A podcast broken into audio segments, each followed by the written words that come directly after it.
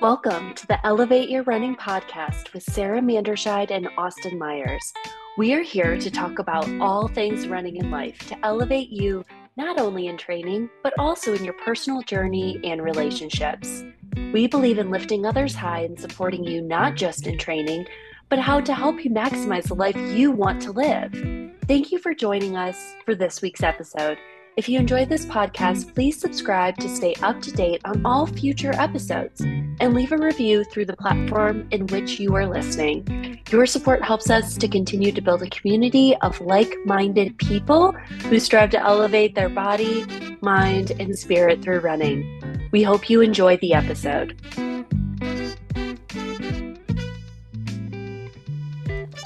Welcome back to the Elevate Your Running podcast. We're so excited to be with you today, and we hope that this episode is going to provide you with so much value for your running and for your life because we know that running is such a big part of our lives.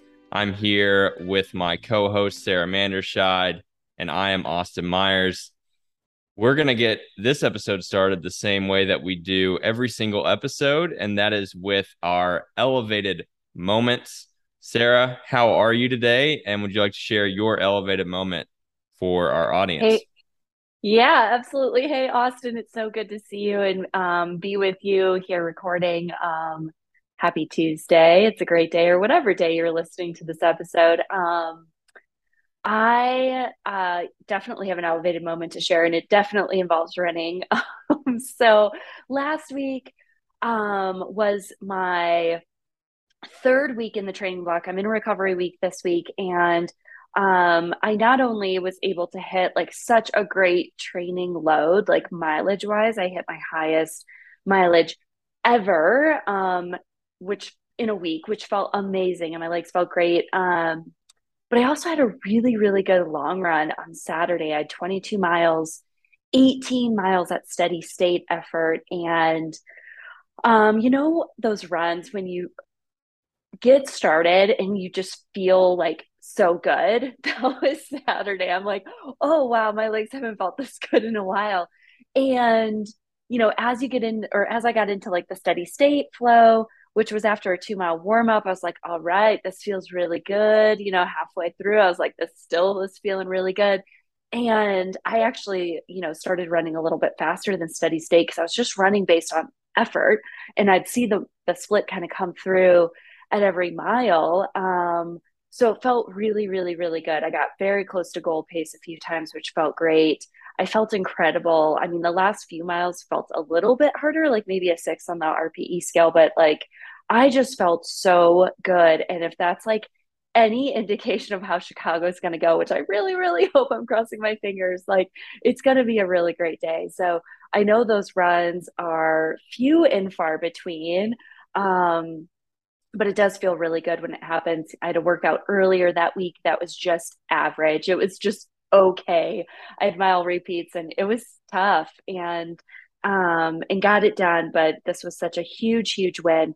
Um you know, I had COVID like a month ago and getting back into that endurance running was probably the hardest part for me. I think my first um tempo effort it was like a 10k tempo and my heart rate just shot up like in the first mile going like 745 pace which isn't that fast. It's not my marathon pace. It's slower than my marathon pace. So i thought oh like if this is happening in the first mile this isn't good. And i hope this like calms down before the race. But i'm very very happy to say like the tempo the endurance is there which feels really really good. And um, and that just feels really good. So it's definitely a highlight and my elevated moment of the week. Um, and it also feels good to be in recovery mode.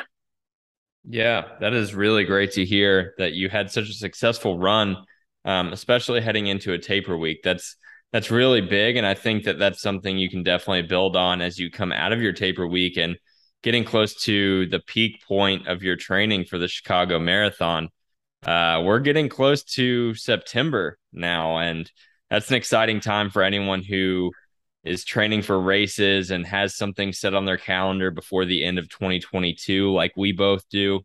Uh, it's just a great time of the year to run. Hopefully, the climate that you're in is going to cool down a little bit over the coming weeks. uh, which is kind of a funny thing for me to say as I lead into my elevated moment, which is that I am all settled in Texas, uh, a climate where it might not cool down in the next eight or so weeks, but that's okay because we can get some positive training stimulus out of that. But I am uh, settled in Texas, as we mentioned on a recent episode of the podcast. Um, Abby and I, my girlfriend and I, moved here for a job opportunity that I've been working for the past two and a half weeks. It's been a really great start to my time um, at the company and and just starting to feel a lot better in the area. And then as far as my training goes, I think this is an important thing to stress that I'm training for the New York City Marathon. And every morning I wake up and I get my training run in.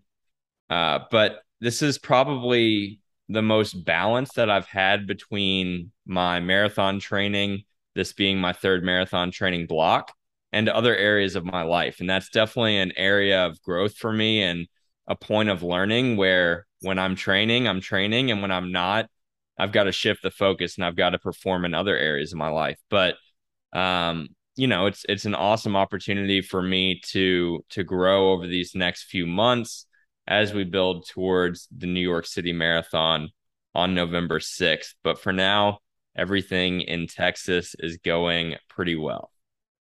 That's awesome to hear. I'm running a 10K in Houston about five weeks after Chicago. It's a week after New York City. And I hear from all of my Texan athletes that, you know, it could still be warm in November. So who knows? All we really know is that it's going to be cool in January, right? For the Houston uh, marathon and half marathon weekend.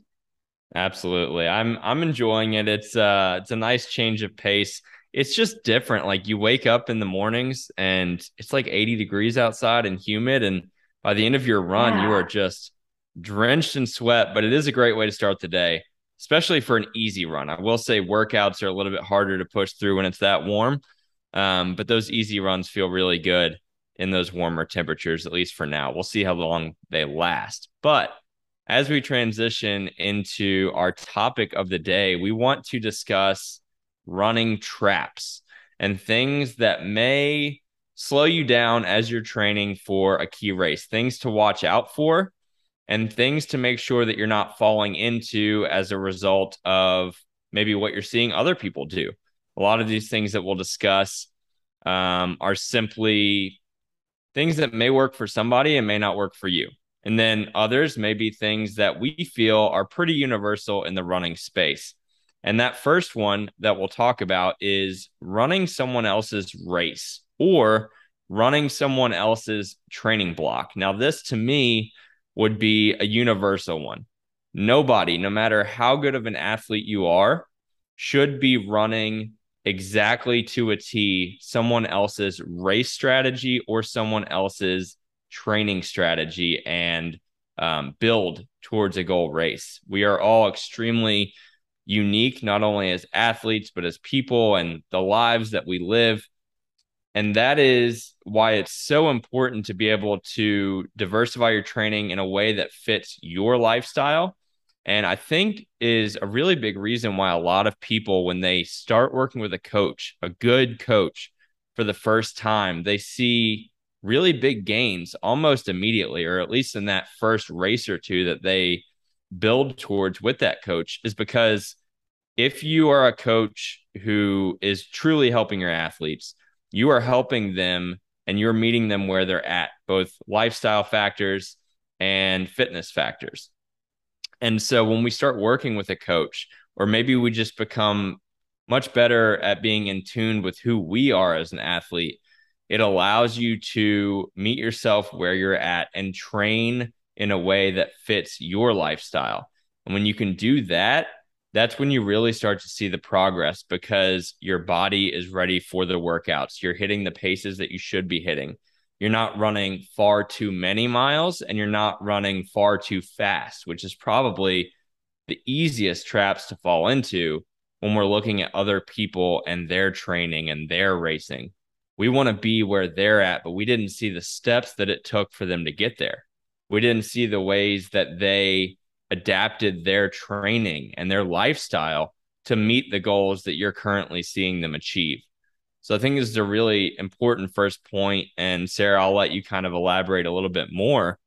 Is that we should not be running someone else's race. We should not be running or training someone else's build up towards a race. And it's so important to understand that we are unique as athletes and as people.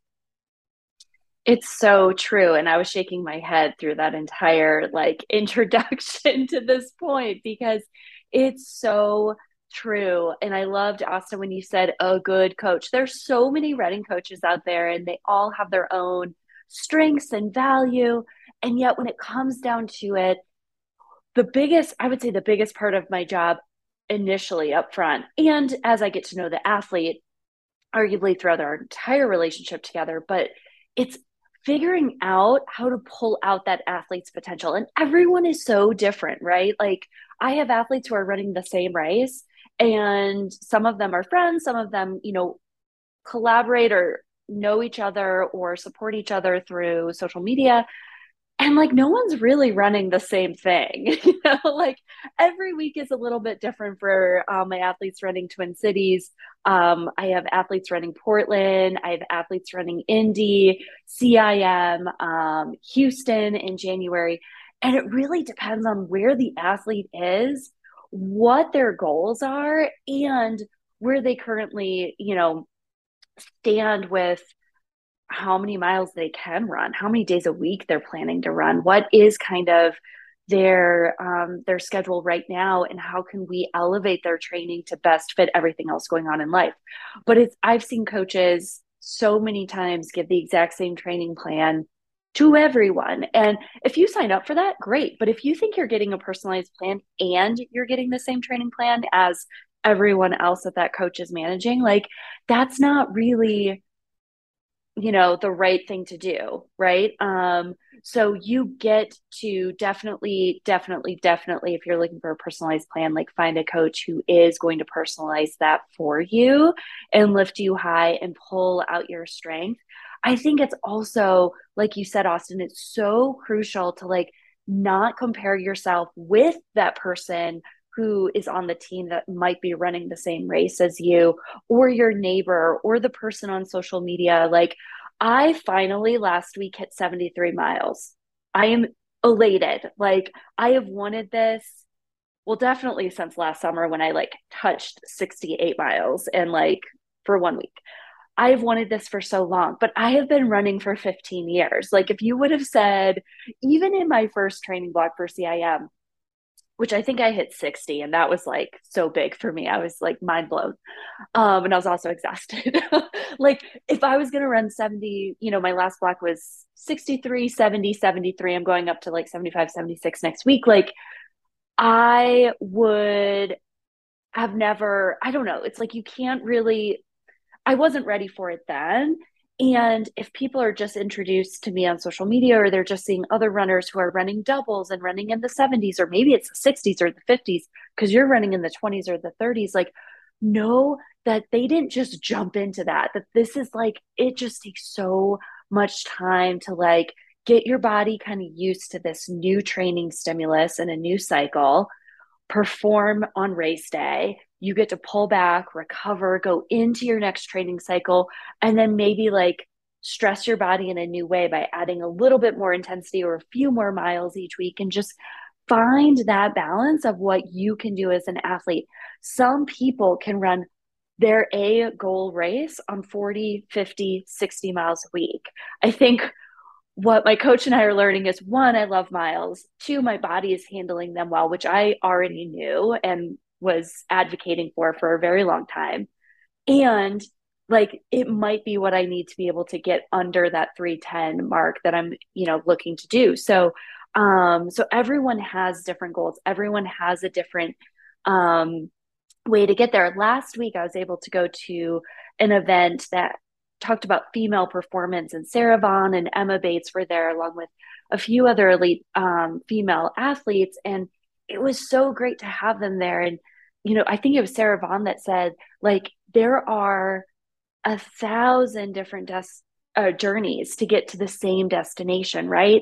if you're looking to finish your first marathon or if you're looking to run, you know, a sub four hour or a sub three hour marathon, know that if your neighbor, um, other athlete on the team, um, like training partner, um, someone on social media, if they're going after that same goal, your plan should look different because you're totally different. You're a totally different human being.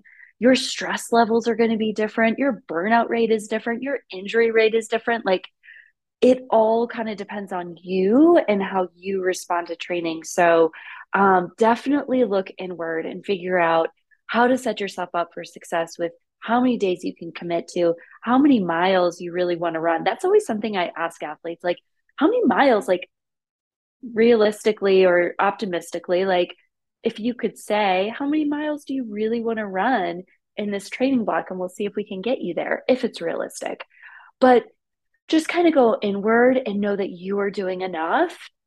And at the end of the day, if you're running happy and you have joy in your heart and you're getting those running endorphins every now and again, you're doing a great job. Yeah, when you were talking about that, you sparked so many ideas on my side. The first one is prioritize what you want the most. Because if you're coming into a training block and you're saying, I want to run 50 miles per week for the majority of this training block, but you are not realistically at a point in your training life where you should be running 50 miles per week, there's a high chance that you are going to hurt yourself physically or you're going to burn out very quickly mentally. And mm-hmm. you need to identify do you want to run 50 miles per week or do you want to get to race day and be the best version of yourself and feel healthy? Because a lot of times when we push for a specific amount of miles or these process goals that we think are the most important things in our running lives, really mm-hmm. that's not the case. You have to prioritize what you want the most to know what you need the most. And in a lot of situations, what you need the most is a very gradual increase in mileage. So let's say you're starting a training cycle and you're at 25 or 30 miles per week. You should not be making a jump to 50 miles a week. If you're going to get to 50 miles per week, it has to be a gradual increase over the course of time. Honestly, a lot of times what we need is the most boring option. That's just the reality of it. And this is kind of the second thought that I had to pair with that is that it's really easy to see someone running 70, 80, 90 miles per week or running certain paces and and achieving big goals in their races and thinking that's what I want. I want to run doubles and I want to push here and push there. Mm-hmm. And then you get out there on your run and you realize this is actually really hard. And is this actually what yeah. I want? And you have to come to terms with maybe I'm pushing, I'm trying to flip too many switches at once. I think it's important to be able, like, if you yeah. if you try to imagine this, so you, you have a light switch, which just flips up and down, on and off, or you have one of the uh, dimming light switches where you, I don't know, this is kind of old school, I think you press it in, so that turns the light on, but then you turn it to the right to turn the brightness up, and you turn it to the left to dim the lights and set the mood, I guess. And um, what we really need to do is we don't need to just immediately flip the switch from 30 miles per week to 70 miles per week. We need to turn the light on, which basically means we are getting out there and we are running, hopefully for everybody who is not just getting into running, hopefully that that flip, that switch is already on. Like you are already doing some sort of running, even if you're not training for a specific goal. But what we need to do and what a good coach will do for you is they will slowly over time, over the course of those 12, 16, 20 weeks that you're training for a race, they will slowly turn that knob and the light will be brighter and brighter as you get closer to that race. So that when you have race day, that light is at its brightest point for your capacity, not mm-hmm. the brightest point that someone else may have for their race. Now, as you progress and you continue to build for more and more races over your training career, maybe you'll progress from like a really crappy light to an LED, and then it'll be like the brightest light in like five years. but you have to understand that it has to be a gradual increase because if you think you want to be at that really high point of training and you try to jump to that point, you're going to realize that you don't want that yet. Maybe you want to get there eventually, but you have to go through all of the steps to get to that point so that your body and mind are ready for what it requires because it's not an easy thing to do. So that is number one uh, as far as our running traps. And that's really one of the easiest ones to fall into because comparison really is the thief mm-hmm. of joy, and comparison can take away from your unique running journey. And the second one is pretty similar to that. And it's that you run more than what's on your plan. So we can look at this in two ways. Number one, you are working with a coach. Your coach programs to meet you where you're at and to allow for progression over the course of the training cycle. If you get out there and you're running more mileage than they're prescribing, or you're running faster paces and you're not taking your easy runs easy, you are not doing that coach, or you're not, yeah, I mean, you're not basically giving that coach what they provided you and, and that's a, a tailored plan to your skill level, which is essentially what you're paying that coach for. So if you want the benefit from working with a coach, you need to hit the mileage, even if somewhere in your in your mind, and it's probably your ego that's saying you need to run more, you want to run more. But what you quickly find is you should have never run more because it had to be a progressive build. Sara, what do you see as far as athletes running more than what you prescribe as a coach? this is such a touchy topic with me. Um, it's tough, right? Like, I've definitely seen this with athletes, and you know, they might be running five, ten minutes, maybe 15 minutes more. But if you're talking six runs and they're doing it for all six runs or five runs, or maybe on their rest day, they're hiking a 14er in Colorado or hiking, you know, somewhere in Boulder or whatever, and all this extra time on feet, usually it ends up in burnout or injury. And it's usually the latter, unfortunately. Like your body just can't sustain increased mileage or increased intensity too fast. Um, and that's re- something that I think a lot of runners and a lot of athletes need to learn themselves to some extent. I've definitely been there um i had to go through like two pretty big like things that took me out for six months each um for me to realize that like i really need to slow my roll and like sometimes less is more right? Um meeting yourself where you're at. So you get to sometimes run less to be able to do more in training. And what's someone that um, someone once told me, or I think this was last year during my Boston training. I think it was actually during my 68 mile week, and I was like so ready for more. But I think I was going into recovery week. It was kind of my peak in training, and it was actually Jonathan Levitt, and we were running, and Jonathan was on the podcast maybe a month or so ago, four or five episodes ago, and he said, "Don't be greedy with your training."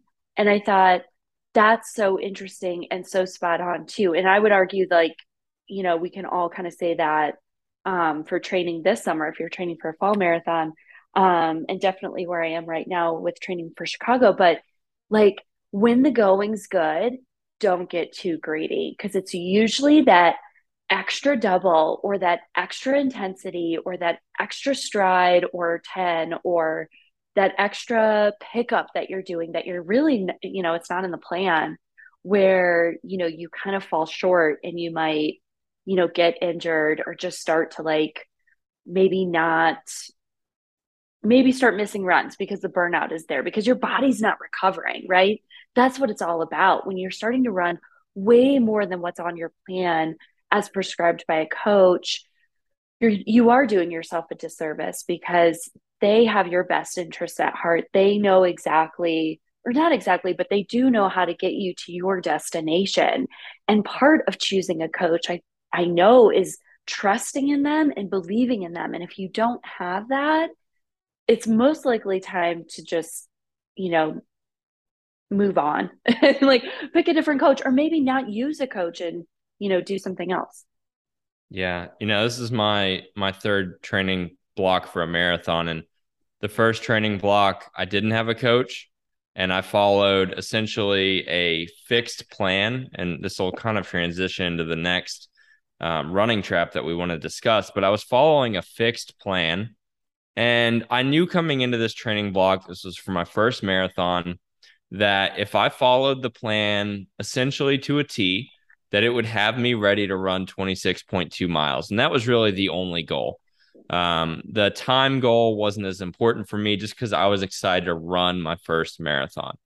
And then the second training cycle, I worked with you, Sara, through Elevate Your Running. And it was definitely a mindset shift for me where I knew I wanted to run faster than I did that first marathon. And I really wanted to push as as hard as I could to run um, you know, to my upper ability level for that race. And we did.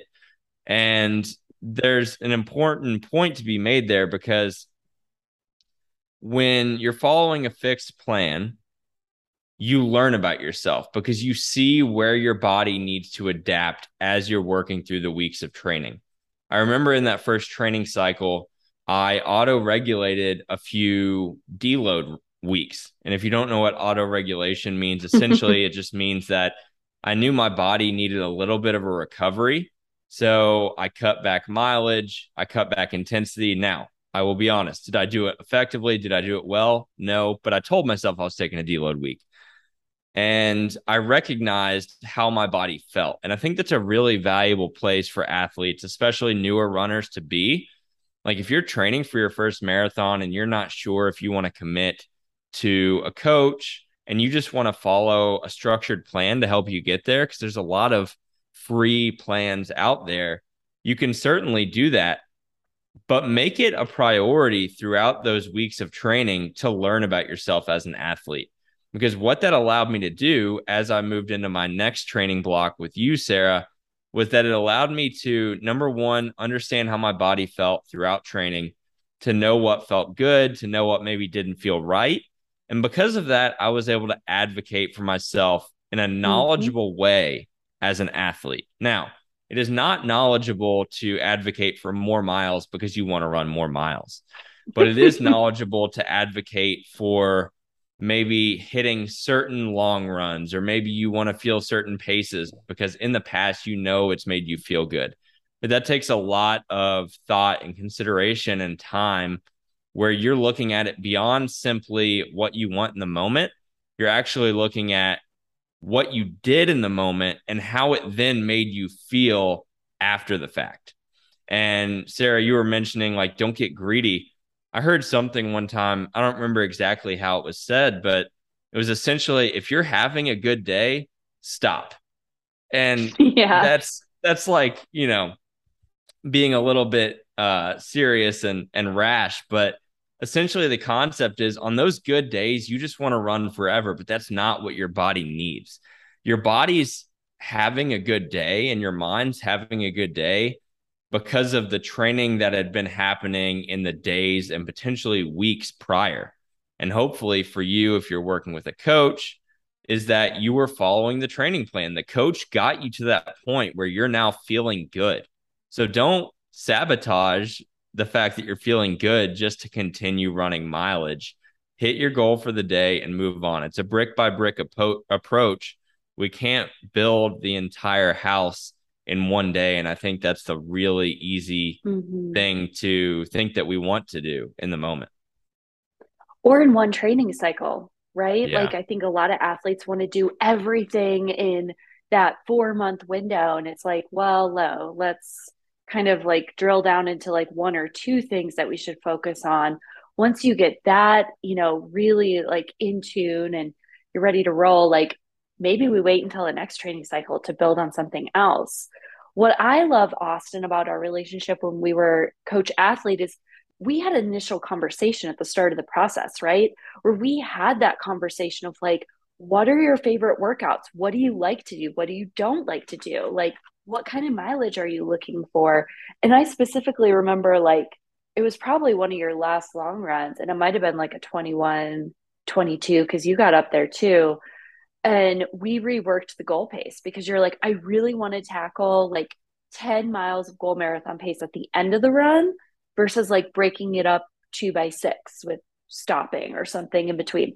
Um, so that's what we did. And I would argue it's still a super effective workout, the, the first and the second one. We still got you a 17 minute PR. It was a huge day for you in Buffalo. And you're totally right. Like on Saturday, I was running, um, you know, I got to 22 and like I was tired.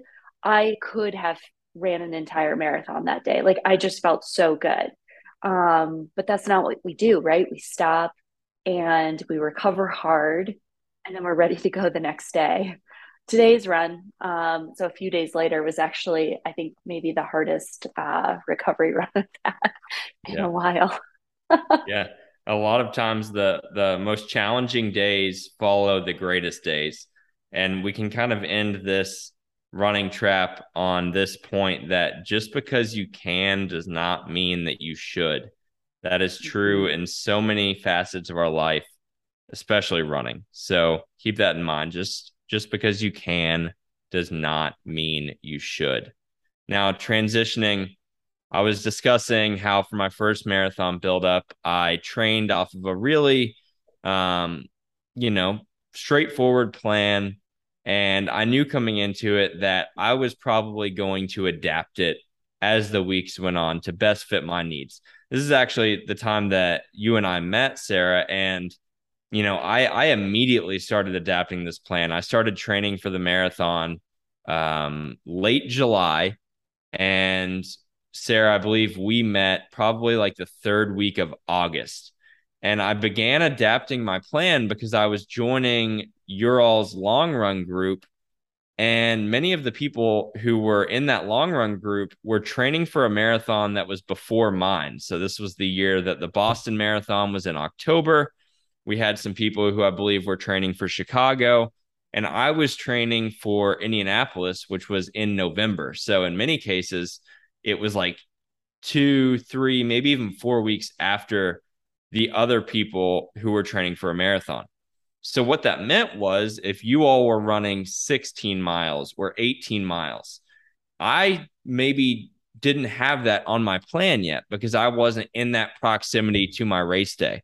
But because I was in the environment, because I felt like I was set up for success in other areas of my life, I ran those miles with you all. I was willing to be adaptable and to make the changes that I felt like best suited my needs and what I wanted out of my training at that point in my life. Now, that's an example where I basically upped the mileage. Maybe in some cases I upped the intensity. But earlier I did mention I took some deloads that I didn't originally have planned in there, right? Because I recognized, I remember actually recognizing one time, Sara, I ran a goal pace um, run with you. And I'm so ran, glad we're talking about this.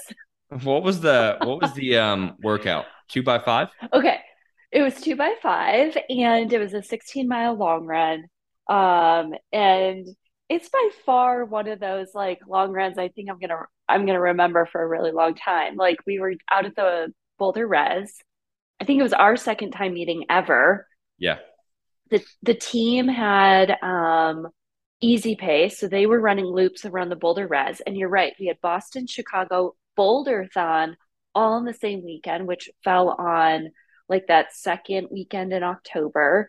And Indy was four weeks later. So we were all kind of ahead of the training cycle or training, um, yeah, training cycle than you. But like you came with me on the goal pace run. Yeah. And we had you adapted to the pace that you needed to run at the time. I was faster than you. That is not the case anymore. And um and we had a lot of fun out there and it was you know, it was great to have companionship and having someone out there. You know, I think we stuck together for that first five mile chunk. First five. Yeah. The first five. And then the second five, I felt really good and kind of took off. Ran yeah. probably a little too fast. But, yeah. And th- um, that's a, that's a memory that I have because I remember going into that and I, I told myself, you know, you're going to push yourself really hard today. And your goal is just to basically really my goal going into that, Sara, was to provide you with what you needed because I remember you were asking basically, if anyone wants to run this workout with me, you can.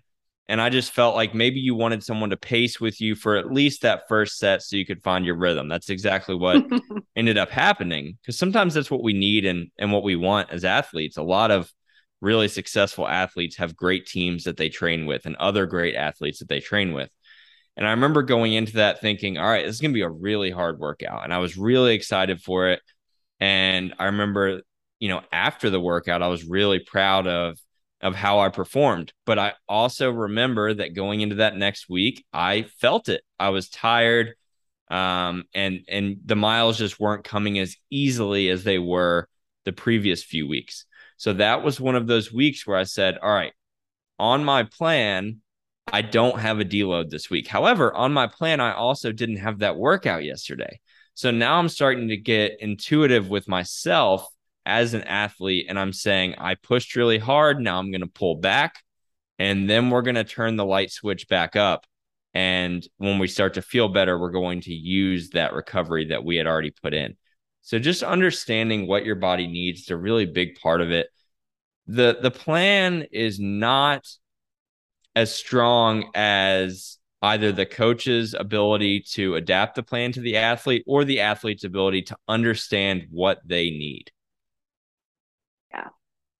Yeah, you're absolutely right, Austin. Like the athlete really gets to tune into their body too, right? Like, especially when I'm, uh, if you have a virtual coach, some of my athletes I get the pleasure of seeing every single week, sometimes twice a week, which is great.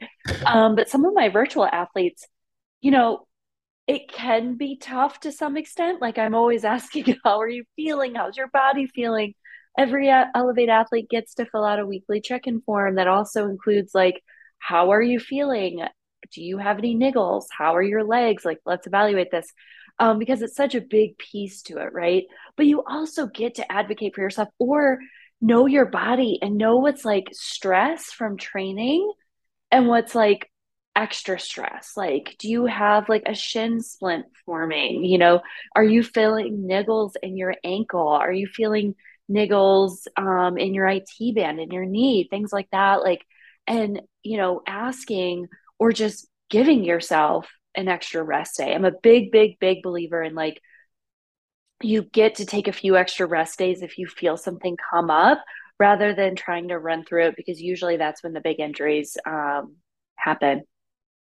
Yeah. I mean, just understand what you really want and understand that there is a cost um, if you overrun or kind of run yourself into the ground, I guess you could say there's a cost to it and the frustration that comes with it because Sara, I know you and I have been in that position. The frustration that comes with it is much worse than the feeling that you'll have when you actually just meet the needs of your plan. Like, just begin to find satisfaction in the fact that you are going to achieve the goal for that day, whatever that means. And in a lot of situations, athletes want to overrun either by pace or by mileage their easy runs. But when you start to see the pattern that you feel amazing as a byproduct of running those easy runs to standard, to the standard that you should be running it, that's when you really start to fall in love with those easy runs days because they make you feel better. They make you a better athlete and they allow you to be prepared for those days where you do have to turn that dial up and you have to perform at a higher level. So I'm really glad that you mentioned just getting in tune with your body. It's something that you learn over mm-hmm. time. You're not going to be able to acquire that knowledge in your first training cycle. And honestly, Sara, you and I are pretty experienced at this point in this marathon training and racing game. We're still learning about our bodies because our bodies adapt over time as we continue to run throughout our careers. Absolutely. Like, I just want to quickly mention this summer, I decided to take my easy runs even easier. I, I've heard all these people say, you run a little bit easier, you're going to have a breakthrough marathon. And I'm like, all right, I want to do anything I can do to get a breakthrough marathon. So I've been taking, you know, my easy runs anywhere between 920 940 and i know last summer i was running anywhere between 850 and 910 and like I am seeing it and I am feeling it. And yes, there are different things happening in this training cycle than in previous training cycles, but like I've had three long runs now, 2020 and 22, where I have felt incredible. Like the first one, not for the first half. I was just coming back from COVID. So it could have been that. Could have been a lot of different things. Who knows? But the end of that one felt really great. The tw- the second 20 felt great. The 22 felt phenomenal. And like I have to think that a lot of it is going, you know, one, I have a great coach, but two, like I'm also taking my easy days easy, like really easy, like where I am jogging. And I was actually last week doing a double, talking to an athlete on the phone, because that's basically my life right now. And they didn't even know I was running. So, like, I thought that was pretty cool. And that's also like what we get to do to show up to really take the easy days easy. I think that's like the hardest thing to grasp. And it's also the hardest thing to kind of figure out what easy really is because I think a lot of us think we are running easy and we're totally not. Like, um, and you know, my heart rate's showing that my heart rate, even in the long run with the steady state flow, you know, really didn't get over. I think I hit 158 for one mile, which was a little bit on the higher side, but for for 22 miles, that felt really good that I was staying. My average was 150, um, and it's such a big win. So really, really focus on slowing your roll. And if your training is set up the right way, you really should want to take those easy days easy because right now, running as much as I am, like I don't want to be running my easy days any faster. Like I'll take 930 pace.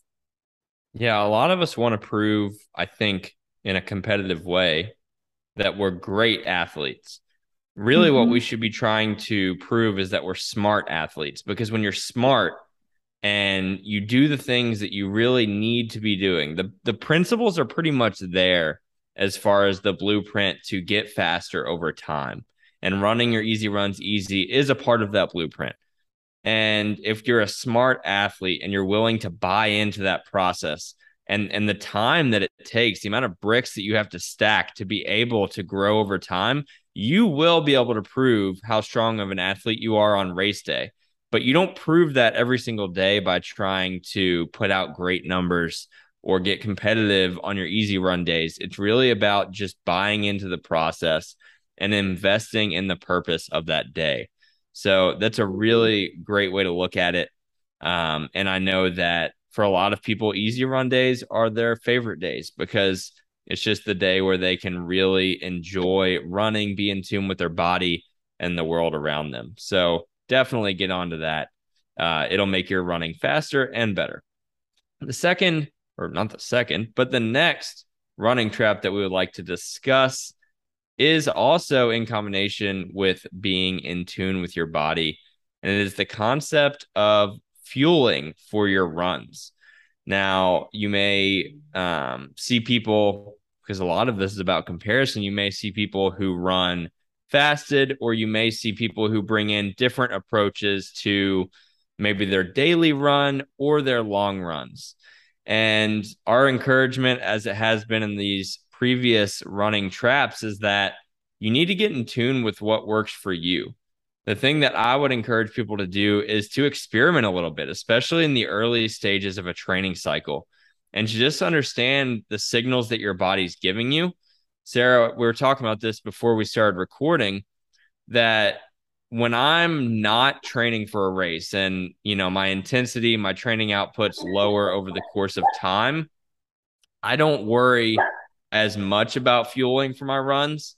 Um, you know, if it just fits my schedule best to wake up, have coffee, get out on my run, I'll do it. But what I do notice, and this is signals from my body, is that as I'm training for a race and as the mileage is increasing, my body's craving some sort of fuel before I head out on a run. So, what does that mean? I'll wake up either a little bit earlier or I'll just wake up at the same time and I'll make sure to prioritize that nutrition side.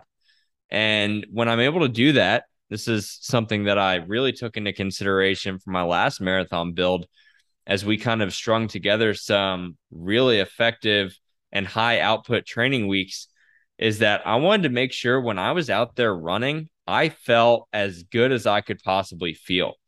And that took priority over my ability to say, yeah, I I run fasted. Like there's no pride to be had in that. There's pride to be had in feeling good and enjoying your run to the best of your abilities. So don't look at what other people are doing and how they're fueling and think that you have to fuel in the same way. Meet your needs as an athlete.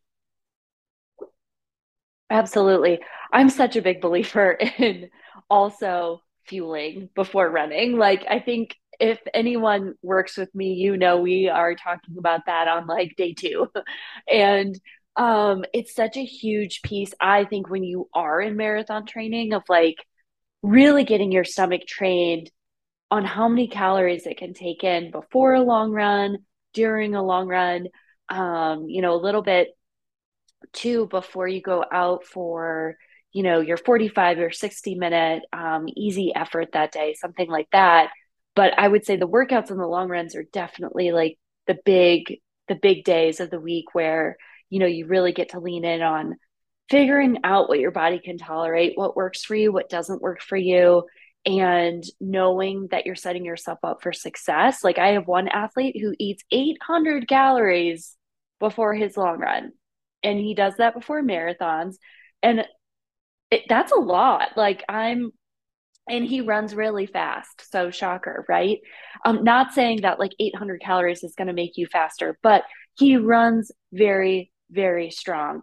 And, you know, right now I'm like leaning into eating a little bit more before my long runs, which means getting up a little bit earlier. I've been waking up around 4:30 on every Saturday this summer since training started to like eat and get about 500 calories, 600 calories in before I start my long runs. Now, I just said in our last um in the last uh running trap like I've also had three really amazing long runs. So like could that be tied together?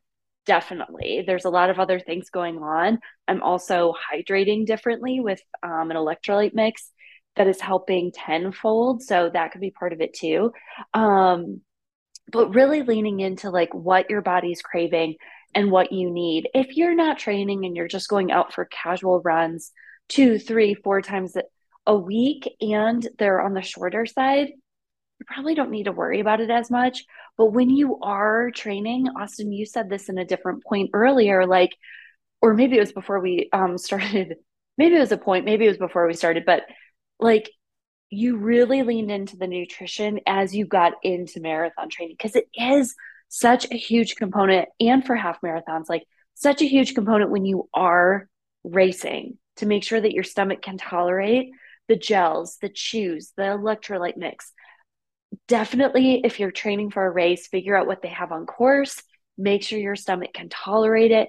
That's one of the biggest things um, because if you run out of gels, you can grab a gel off a table during the race and know that you're going to be fine and it doesn't totally derail um, your race. But definitely trying to fuel to the best of your ability. If you don't like gels or chews, I actually had a registered dietitian come on to talk to the Elevate athletes last week about nutrition and hydration hacks and how to carry less during long runs for marathon training or even half marathon training because a lot of the Elevate athletes train for half marathons get up to 16 miles. So they're basically in marathon training. Um, but she had a lot of great suggestions. And Austin, I'm sure you're familiar with like, you know, the different products out there that you can supplement in your water, add to your water that will give you the calories, that'll give you the carbohydrates and the electrolytes that you need all in one. And you can carry that in a handheld. And I know Skratch Labs has a really great one that all the Elevate Elevate athletes get to try this Saturday on our long run, and we're all really excited about it. And it's just a nice way, like you can drink it versus eating it. And sometimes that works better for athletes. It's all about texture with everyone, and everyone has, you know, different preferences on what they like and don't like. And really what their stomach can tolerate. Yeah, we're definitely all unique in the specific types of products or maybe the specific types of foods that we want to take in uh, before or during our runs. And that's okay. But one thing that is true across the board is that your body can and will use the fuel, the food, the carbohydrates the electrolytes that you provide it with. You just have to find the form that works best for you. But when you're fueling yourself appropriately, your body will give you a return on that investment. It'll give you a greater output. You will feel better on your runs because your body was more prepared for it. You can't go out there and rate like this is probably the most common metaphor that you can throw out there, but you can't go race a race car that's empty on on gas. So whatever it looks like to fill up your tank before you run, do it because you will feel better and you will feel stronger for a longer period of time during your run. Now we can easily pair this with a few of the other running traps that we wanted to discuss. Number 1, trying new things on race day. You have a very long time to be able to prepare for race day hopefully if you if you've planned everything out appropriately you've given yourself weeks on months to train and prepare for a race which means that you have multiple opportunities to learn what works best for you and to think about how you can implement that on race day so that number 1 you feel strong number 2 you don't have any GI issues or anything like that and so don't try new things on race day. Create a plan. Like Sara, you're waking up at a certain time. I'm sure that that time that you're waking up every day is in a pretty specific proximity to the time and the amount of time before you begin your run that you will implement on race day in Chicago. I was the same way in my last marathon training build. We talked about it a series of episodes um, you know, when I was still in that training block was that I was preparing for race day on multiple instances, like both in terms of what time I was waking up, in terms of how I was preparing my body, and then how I was fueling my body before that run.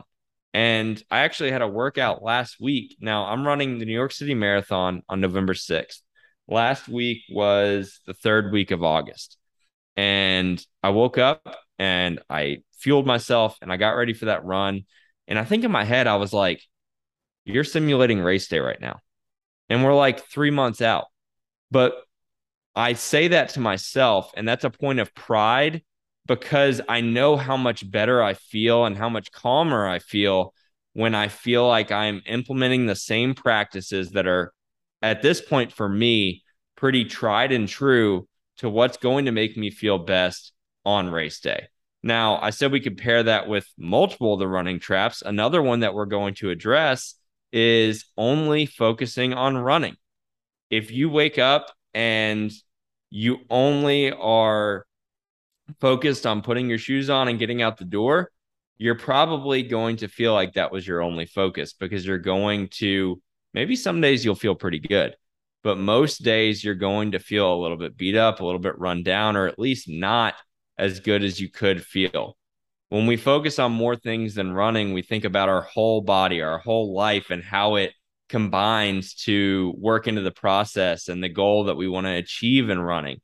That could be the mental side of things, that could be the fuel, the hydration, and making sure that you feel healthy. Like there are so many different aspects of our lives that play into the equation of how we feel when we're actually out there running for that given period of time each day. So that's multiple running traps. And Sara, I'll let you kind of share your perspective on that. But all of these things work together. And when we're able to learn what works best for us and really maximize our ability to put that into practice on a consistent basis, that's when we're not only going to feel the best, but because we feel the best, we are going to have the most fun out there and get the most out of it. Yeah, because it's all about having fun and training hard and feeling fit and strong at the start line, right? That always feels good. Um, I mean, definitely don't try new things on race day. You have four, five, maybe six months of training underway try out the outfit, try out the gels, try out multiple gels, figure out what works for your body in terms of your breakfast, your hydration, um, and get everything super dialed in. So on race day, it just feels like another long run, but it's kind of like a party and a celebration, and you get to run with a whole bunch of people. And I would argue that it like every marathon I've run or half marathon race, it goes by so much faster than any training run. So celebrate that and have a lot of fun, but stick with what you know, stick with what works.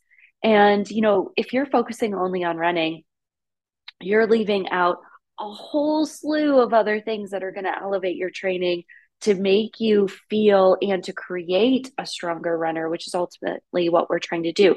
We're trying to create a stronger athlete, a stronger human, um, and not in a sense of just, you know, physical strength, but mental strength too, and showing up and doing all those great things. So the 1% rule applies here. You get to focus in on strength, mental, the mental side of things, your hydration, your nutrition. And the biggest piece is really recovery. When you're in those last six to eight weeks of training, whoo, they can feel like a lot, right? Like, really recover hard. That has been my focus for this training cycle.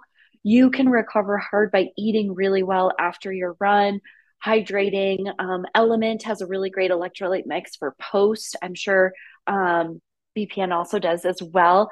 And it's really nice to have, um, you know, and drink during during the day.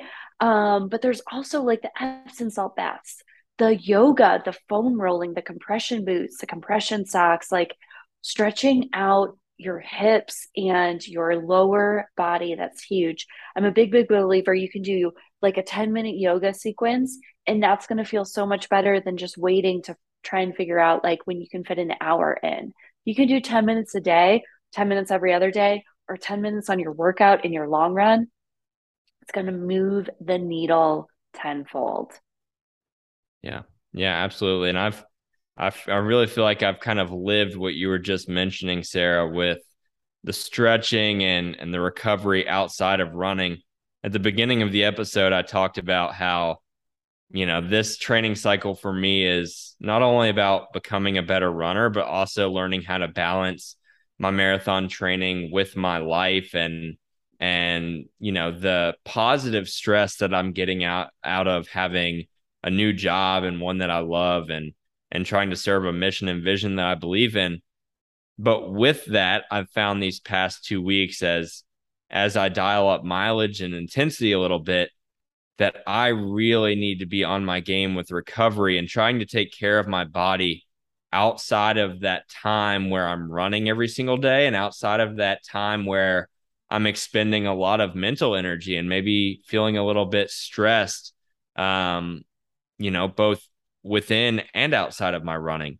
And I've felt that. I've felt that on my body. And I know it's a direct result of my, um, my looking past the importance of recovery. And now it's about for me, how can I work that recovery into my daily life? How can I try to get that extra hour of sleep?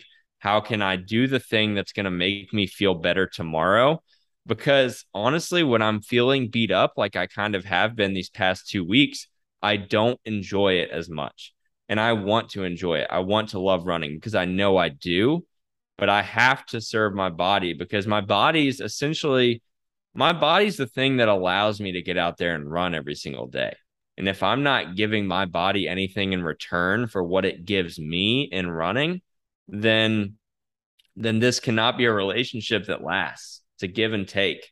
And I've been doing a lot of taking and not a lot of giving recently. So just understand where you're on, where you're at on that spectrum. Um, be willing to give what you're willing to take. And that that really, I hope, encompasses a lot of the, you know, training um, misnomers that we really wanted to point out here today. We hope that you enjoyed this week's episode of the podcast. And if you did, feel free and please do give us a review on the platform that you are listening to. Also, subscribe so that you can see when we put out our weekly releases of the podcast. We hope that you're training for a race before the end of 2022, or maybe you have something on your calendar early on in 2023. No matter what it is, we hope that you are piecing together some amazing training and we also hope that you'll follow us in our training for our fall marathons. If you'd like to connect with us on social, you can find me on Instagram at Austin Myers 12. Sara, where can they connect with you? On Instagram and Twitter at Sayra, S A Y R A H Runs Happy, and at Elevate Your Running.